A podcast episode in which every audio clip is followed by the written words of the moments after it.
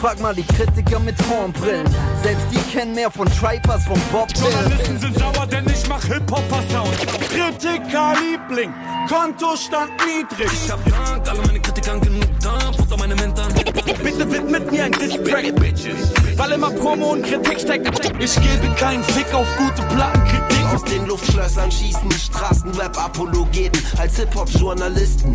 Soziologische Befunde auf. Yo, willkommen beim Backspin Podcast. Mein Name ist Yannick und wir befinden uns dementsprechend wieder im Album der Woche. Und diese Woche sprechen wir dafür über ein Album eines Deutschrap-Urgesteins, einer Koryphäe, äh, nämlich über das fünfte Album von Chata. Das trägt den wunderbar phonetisch ähm, pleasing Titel Hrrr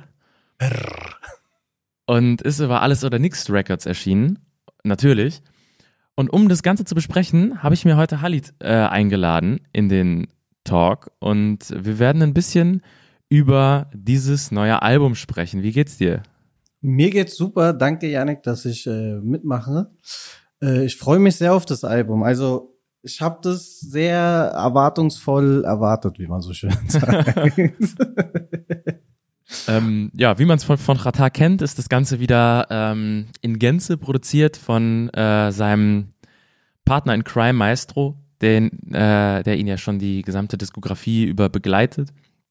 Und äh, Co-Produktionen kamen äh, unter anderem von Raccoon, Simsala, VOV, Carlo Five, Flak Beats und von äh, Carter und Rajin, die ähm, für Efgun Shaki ähm, vorher produziert haben, der ja auch auf dem Album als Feature dabei ist und eben diesen Collabo-Song produziert haben.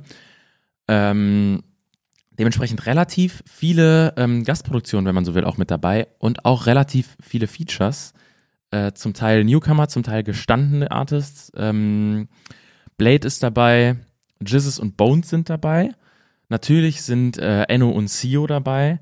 Und außerdem sind äh, OGT, Mo Wavy und Efgun Shaki dabei, die als Newcomer ähm, jetzt eben durch dieses Album, äh, Almani habe ich noch vergessen, ist auch noch mit dabei, ähm, als Newcomer so ein bisschen äh, erste äh, Reichweite jetzt über dieses Album generieren. Und mich würde interessieren, wie gefällt dir dieses Album als Ganzes? Was ist, äh, oder nee, viel interessanter ist erstmal noch, ähm, du sagst, du bist mit erwartungsvoller Erwartung an dieses Album gegangen. ja, sehr. Ähm, warum? Was ist deine History mit Chata? Wie bist du mit seiner Musik sozialisiert?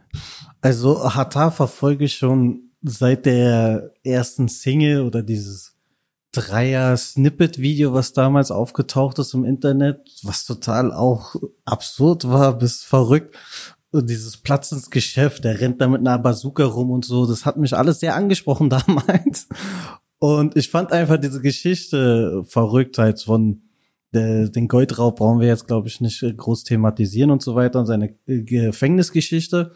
Und muss sagen, ich war auch immer Fan von diesem West Coast äh, Sample Sound, sage ich mal. Und konnte damit mich immer identifizieren, so, also vom Soundbild jetzt allgemein, ohne jetzt die Texte groß zu analysieren.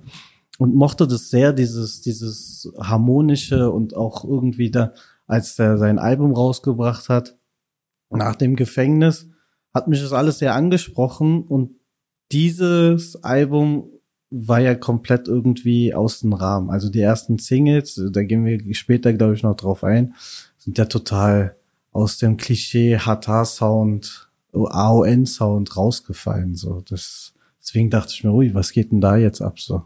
Obwohl ich sagen muss, dass ohne Reden schon ähm, grundsätzlich so als als Opener ähm, den für Maestro typischen Produktionssound bedient und ähm, ja auch mit einer Line einsteigt, die Rata schon häufiger ähm, benutzt hat. Ich krieg sie gerade gar nicht mehr zusammen. Was ist denn die Intro-Line vom Album? Ähm, Intro-Line vom Album ist äh, Alles oder nix Imperium. So geht's los. Ach so, nee. AON Label Nummer eins ohne Reden. Dagobert Dag Dagobert, wo ist dein Geld ohne Reden? Nee, da, stimmt, davor kommt, zählt so äh, viele Scheine, äh, wie du Ach kannst, so, bevor du sitzt. Du. Ah, okay, Und okay, okay. Ähm, das findet man, das findet man ja auch noch auf ein äh, paar anderen Songs. Ja. Ähm, unter anderem rappt er das auf Besuchstag mit Shido und Abdi. Genau. Ähm, absolut ikonischer Song. Und dementsprechend, es wird direkt klar gemacht, okay, das Ganze findet noch in diesem Kosmos statt, obwohl ähm, es irgendwie Ausbrüche gibt und schon ja die erste Single macht klar, das wird eine andere Richtung gehen, wenn dann auf einmal dieses ähm, Split-Video reinknallt. Genau, äh, und dann, Ich gebe keine Hand. dann, dann geht's ja völlig drunter und drüber bei Gib keine Hand so, wo du dich denkst, krass, was ist denn jetzt los? Also der Songtitel, der hört sich sehr nach äh, Hata an, so, aber vom Soundbild, das war ja, was gescheppert hat, so, also das war ja äh, unvergleichlich, was er davor gemacht hat. Auch Sio hat ja so einen Sound noch nicht gemacht davor. Und das fand ich halt Wahnsinn. Also mich hat das sehr abgeholt, auch dann auch diese südamerikanisch-brasilianischen Beilefunk-Drums oder Snares, äh, weiß jetzt nicht, äh, wie man das da ganz genau sagen soll. Ja, generell die Rhythmik auch. ja, genau, ähm, die Rhythmik. Da dachte ich mir, was geht denn jetzt ab? So. Das hat man auch in Deutschrap selten gehört. Ich weiß, Haiti hat es mal ähm, auch auf einem Song benutzt und sonst fallen mir relativ, fällt mir eigentlich auch niemand ein, der das äh, so prominent mal auf einem großen ähm, Release veröffentlicht hat. Es wird sicherlich auch ähm, eine Bubble dafür geben in Deutschland. Ähm, lohnt es sich wahrscheinlich mal zu erkunden, denn es ist halt rhythmisch wirklich absolut außergewöhnlich. Es, es ist, also es ist wild. Also Hm. ich bin Hobby-Latino, sage ich mal so, und höre mir sehr gerne südamerikanischen Sound an, also von Reggaeton, also was hier total verpönt ist, so teilweise. Reggaeton, Beilefunk auch. Und also jeder, der sich mal für Beilefunk interessiert, der sollte sich mal Nogo, oh Gott, oh Gott, wie hieß er? Nego du Borel anhören. Das, da geht's richtig rund so. Aber zurück zum Thema. Also ich mag diese Rhythmiken und war, hab mich immer gefragt, wer wird der erste Rapper sein in Deutschland, der diese Rhythmiken aus Lateinamerika so groß machen wird oder mal in seine Musik aufnehmen wird. Und dass es Hatar sein wird, damit hätte ich niemals gerechnet. Also das, das war halt diese Überraschung bei der ersten Single, also bei Gib keine Hand. Und die nächsten Singles waren ja dann noch viel wilder so. ja, man hat es ja dann richtig prominent auf der ähm, Kollabo mit Enno äh, auf Sirenen, die dann ja wirklich auch äh, vom, vom Sounding sehr klassisch in so eine äh, Baile-Funk-Richtung geht. Und generell fällt auf dem Album auf, dass es scheinbar wirklich losgelöst von ähm, irgendwelchen äh, Zwängen, die man vielleicht für sich selber verspürt, wenn man sich einen Trademark-Sound erarbeitet hat, passiert. Es ist, fühlt sich an wie, okay, man geht ins Studio, heute habe ich Bock hierauf, mache ich jetzt einfach. Und so performt Ratas meiner Meinung nach auch. Also sehr befreit von Druck und ohne den äh, Anspruch, jetzt ein, ein Epos zu schaffen, sondern eher so ein Album, das wirklich äh, aus purer Freude am Musikmachen entsteht, gleichzeitig aber wahnsinnig clever ist. Mhm. Also kann ich dir nur recht geben. Also die, du hast das Gefühl, du bist so ein bisschen dabei und hast den Spaß, den es beim Aufnehmen gemacht hat, der überträgt sich irgendwie. Also es sind teilweise die absurden Lines in manchen Tracks. So, wo ihr denkt, was, was, was ist der Sinn dahinter so? Aber irgendwie ist es dann auch die Delivery, die, die ist dann halt geil macht. Und das ist halt dieses Gesamtkonzept, was mich halt so überrascht hat bei den Hatar-Album, obwohl ich halt, äh, wie gesagt, ein großer Fan dieses klassischen Soundbilds äh, war, dass es einfach diese Überraschung war, weil, sind wir ehrlich, die letzten Alben von verschiedenen Rap-Künstlern, die waren eher monoton und eher für den Mainstream auch angepasst und dann sticht da halt einfach eins komplett mal raus. Und dass es gerade Hatar ist, das ist halt so die Überraschung. Und der hat ja auch halt letztes Jahr, glaube ich, Corona richtig genutzt und eine Verwandlung hingestellt, die bis jetzt auch wenig deutsche Rap-Künstler geschafft haben oder probiert haben sogar. Ja, also grundsätzlich beeindruckendes Album. Ähm, was ich auch super interessant finde, ist, wie er äh, auf dem vorletzten Song Flaschengeist mit äh, F. Gunshaki äh, anfängt zu singen und sich auch mal in so gesungenes Autotune-Gefilde wagt, was ihm sehr gut steht. Und ähm, auch wie natürlich, das ist bei, bei Chataya ein generelles Ding, er halt Sprache auch nutzt. Also nicht mal über dieses, ähm, man, man führt jetzt, wie man es bei einem Haftbefehl hat, verschiedene Spracheinflüsse so zusammen, sondern die Pattern, mit denen er Sprache benutzt und die irgendwie immer eine, eine Art Doppelbo einen doppelten Boden einbauen und ähm, dadurch diese, diese Meme-Haftigkeit auf diesem Album so krass generieren. Mhm. Was er ja häufig schon immer mal hat durchscheinen lassen, aber ich glaube, bei, im, im Prozess, Schaffensprozess dieses Albums ist er sich eben diesem Einsatz von Sprache und dieser Funktion von Sprache sehr viel bewusster geworden. Und ähm, dadurch wirken ganz viele der Zeilen so äh, geil anwendbar auf diverse Situationen. Und er kreiert halt einfach Memes absichtlich, aber unverkrampft. Wenn man es jetzt vergleicht mit, ähm, mit Songs von äh, Leuten, die eine Meme kreieren wollen und dabei quasi nur schon ein existierendes Meme in einen Song übertragen, schafft er es halt durch die Art, wie er Lines schreibt und Songs und Strophen aufbaut, ähm, das Meme selbst zu kreieren, aus sich und seinem, seiner Art, Texte zu schreiben.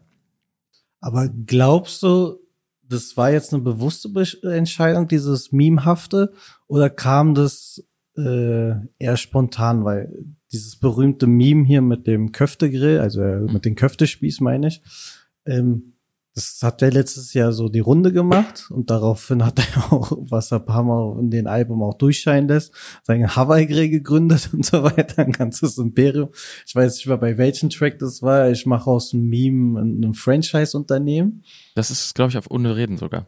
Ohne Reden war das. Hm. Und ähm, ja, da frage ich mich halt, wie kalkuliert diese Memes sind. Ob das wirklich so organisch entstanden ist oder Kalkül dahinter steckt. Das meine ich ja, ähm, dass ich mir ziemlich sicher bin, dass denen bewusst ist, dass sie da Memes kreieren, aber dass es eben nicht kalkuliert ist, weil es sowieso in ihm ist und diese Art von Humor ja schon immer das AON-Camp getragen hat mhm. und sie sowieso so gerappt haben, sie jetzt nur wissen, wie man das noch prominenter platzieren kann, damit Leute auch wirklich dann anfangen, äh, das Ganze zu vermimen und äh, digital irgendwie in einen anderen Kontext zu setzen und einfach größer zu machen.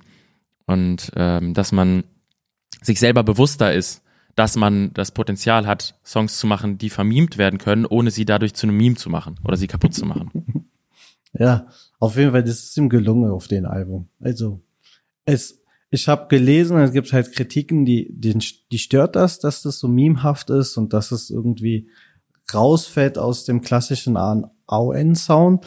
Aber ich finde, ehrlich gesagt, macht das es sehr interessant. Also, wäre es jetzt das, äh, wievielte, fünfte Album vom Hata mhm. gewesen, wo er dieselbe Schiene wieder fährt wie bei den vier vorigen, da weiß ich nicht, ob es mich so abgeholt hätte.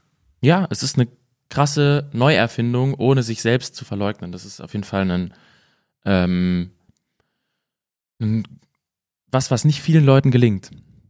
Und in Hand gehend mit seinem, seinem äh, Goldman Music Gründungs äh, Imperium.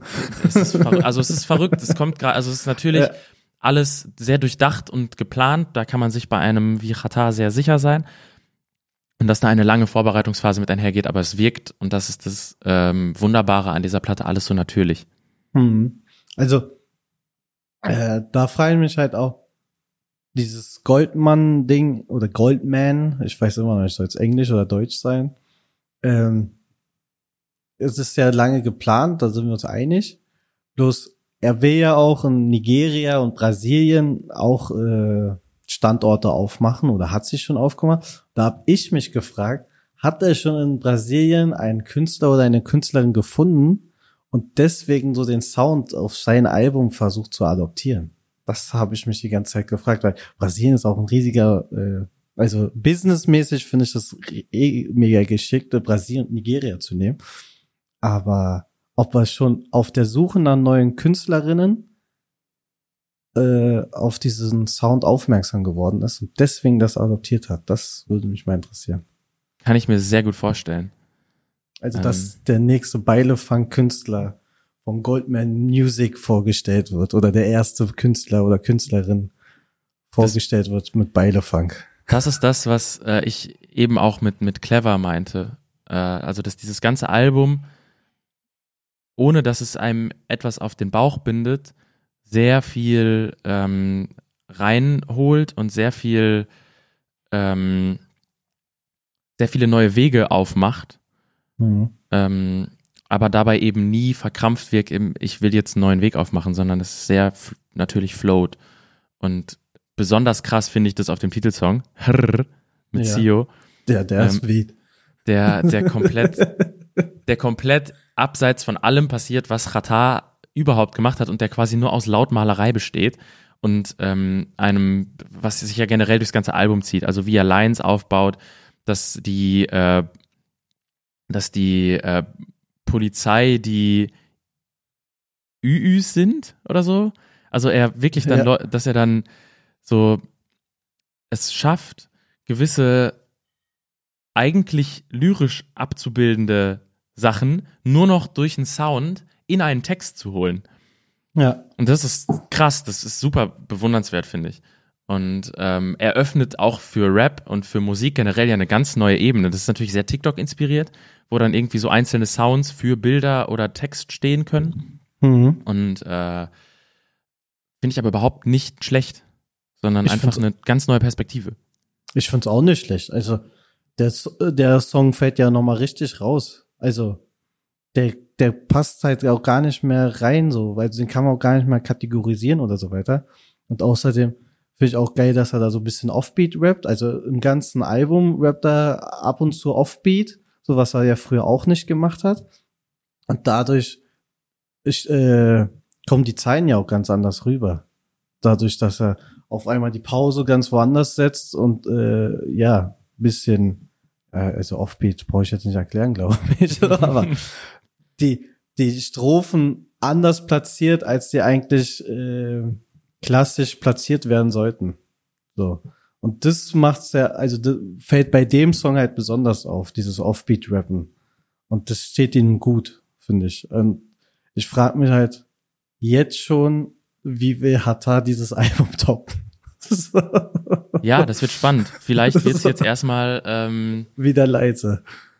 Nö, also ich kann mir ganz gut vorstellen, dass er jetzt wirklich in seiner Executive-Rolle sehr aufgeht und mhm. ähnlich wie zum Beispiel auf Smooth Operator dann halt einen Song rausbringt, wo er nur noch die Hook macht und sich eben seine NewcomerInnen um sich schart und die halt pusht und äh, sich dadurch aber auch die Möglichkeit schafft, in anderen Soundkontexten stattzufinden mhm. und sich immer weiter irgendwie äh, überall zu bedienen, weil er eben dann der Executive für seine KünstlerInnen ist und äh, die Newcomer, die er die er groß macht.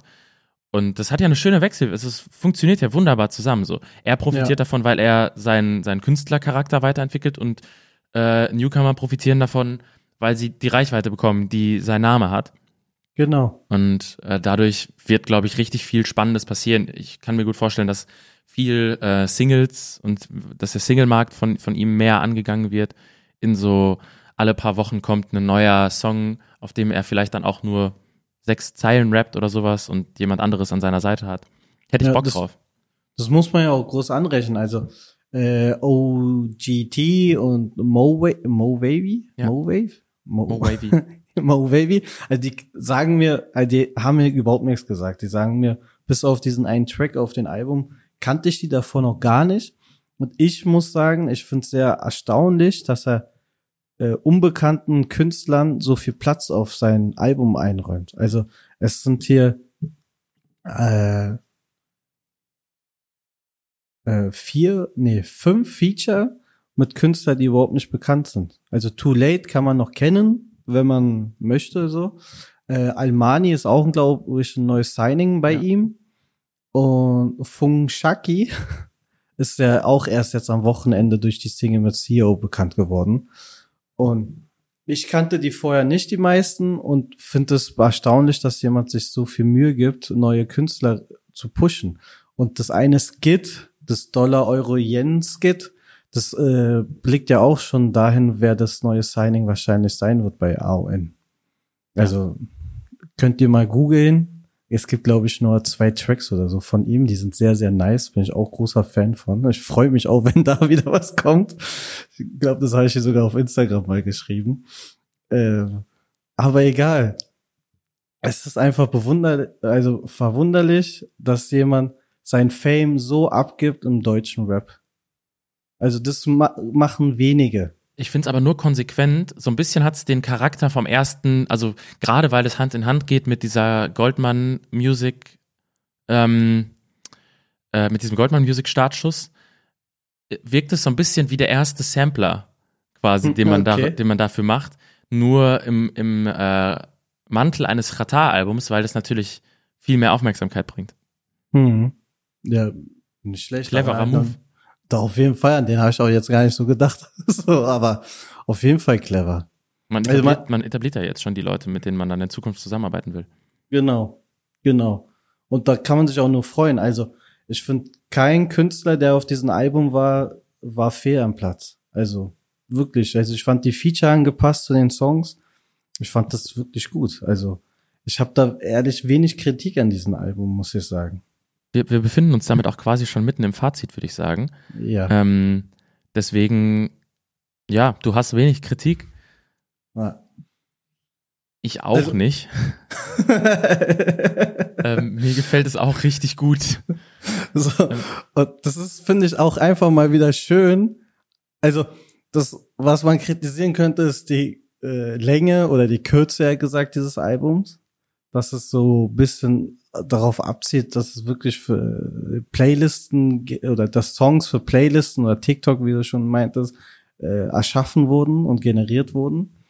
Das ist so ein bisschen so das Traurige oder was ich ein bisschen schade finde. Also ich hätte mir gern noch wedere Kombination mit Hata und Sio oder nur Hata oder weiß was ich noch mit was für ein Feature, was um die Ecke kommt, äh, gewünscht.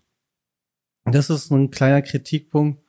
Und die ja, die schleppende Promo-Phase, weil am Anfang hat es mich ehrlich gesagt überhaupt nicht abgeholt. Gut, es also, ist dann natürlich am Ende wirklich, das hat das Fahrt aufgenommen. Auch die Kollaboration mit den, ähm, mit den Videoteams, die, ja. die er sich für dieses Album reingeholt hat. Es geht ja auch quer durch Deutschland und Deutschrap und hat auch so viele wahnsinnig talentierte Leute dabei. Breitband haben ein Video beigesteuert. Ähm, Immun hat, glaube ich, auch ein Video beigesteuert. Hm. Ähm, der Michael Jackson Michael übernimmt Jackson, komplett genau. die Regie von den Videos mhm. und kreiert da halt auch wilde Sachen mit. Das ist schon krass, ja. Dementsprechend, wenn wir uns im Fazit befinden, sorry, ich habe dich unterbrochen. Nee, alles gut. Also, was ich halt noch am Anfang sagen wollte, diese Promo-Phase, die startet ja irgendwie mit so einer Wette zwischen Hata und CEO. Aber das hat mich irgendwie überhaupt nicht interessiert. Wer gewinnt und dann ging es ja irgendwie um Chartsplatzierung. Da dachte ich mir, ach komm, die übliche Promo-Phase, dachte ich mir dann so. Erst als dann die Singles kamen, ich glaube bei Follow Me oder Blaues Häkchen, da bin ich dann voll eingestiegen. Da, da beide krass. Ja. Ich weiß nicht mehr, was davor war, aber da bin ich dann, glaube ich, erst eingestiegen. Dann gib uns doch mal die Punkte und in zwei, drei knackigen Sätzen, warum diese Punkte? Äh, ich würde den Album, ja, acht Punkte geben von zehn. Und drei Sätzen knackig sagen, warum acht und nicht zehn. Äh, ich finde, das ist für eine Hata eine Steigerung, also eine Neuentwicklung, die man so nicht erwartet hätte. Und ich finde, jeder, der ein Hata-Fan ist oder keiner war, der sollte sich auf jeden Fall das Album anhören, weil es legt Überraschungen auf, die Deutschrap so bis jetzt noch nicht hatte. Und das ist, das macht es eigentlich schon zu einem Album, was so früh rausgekommen ist, äh, unglaublich schwer für andere Alben da jetzt nachzuziehen dieses Jahr.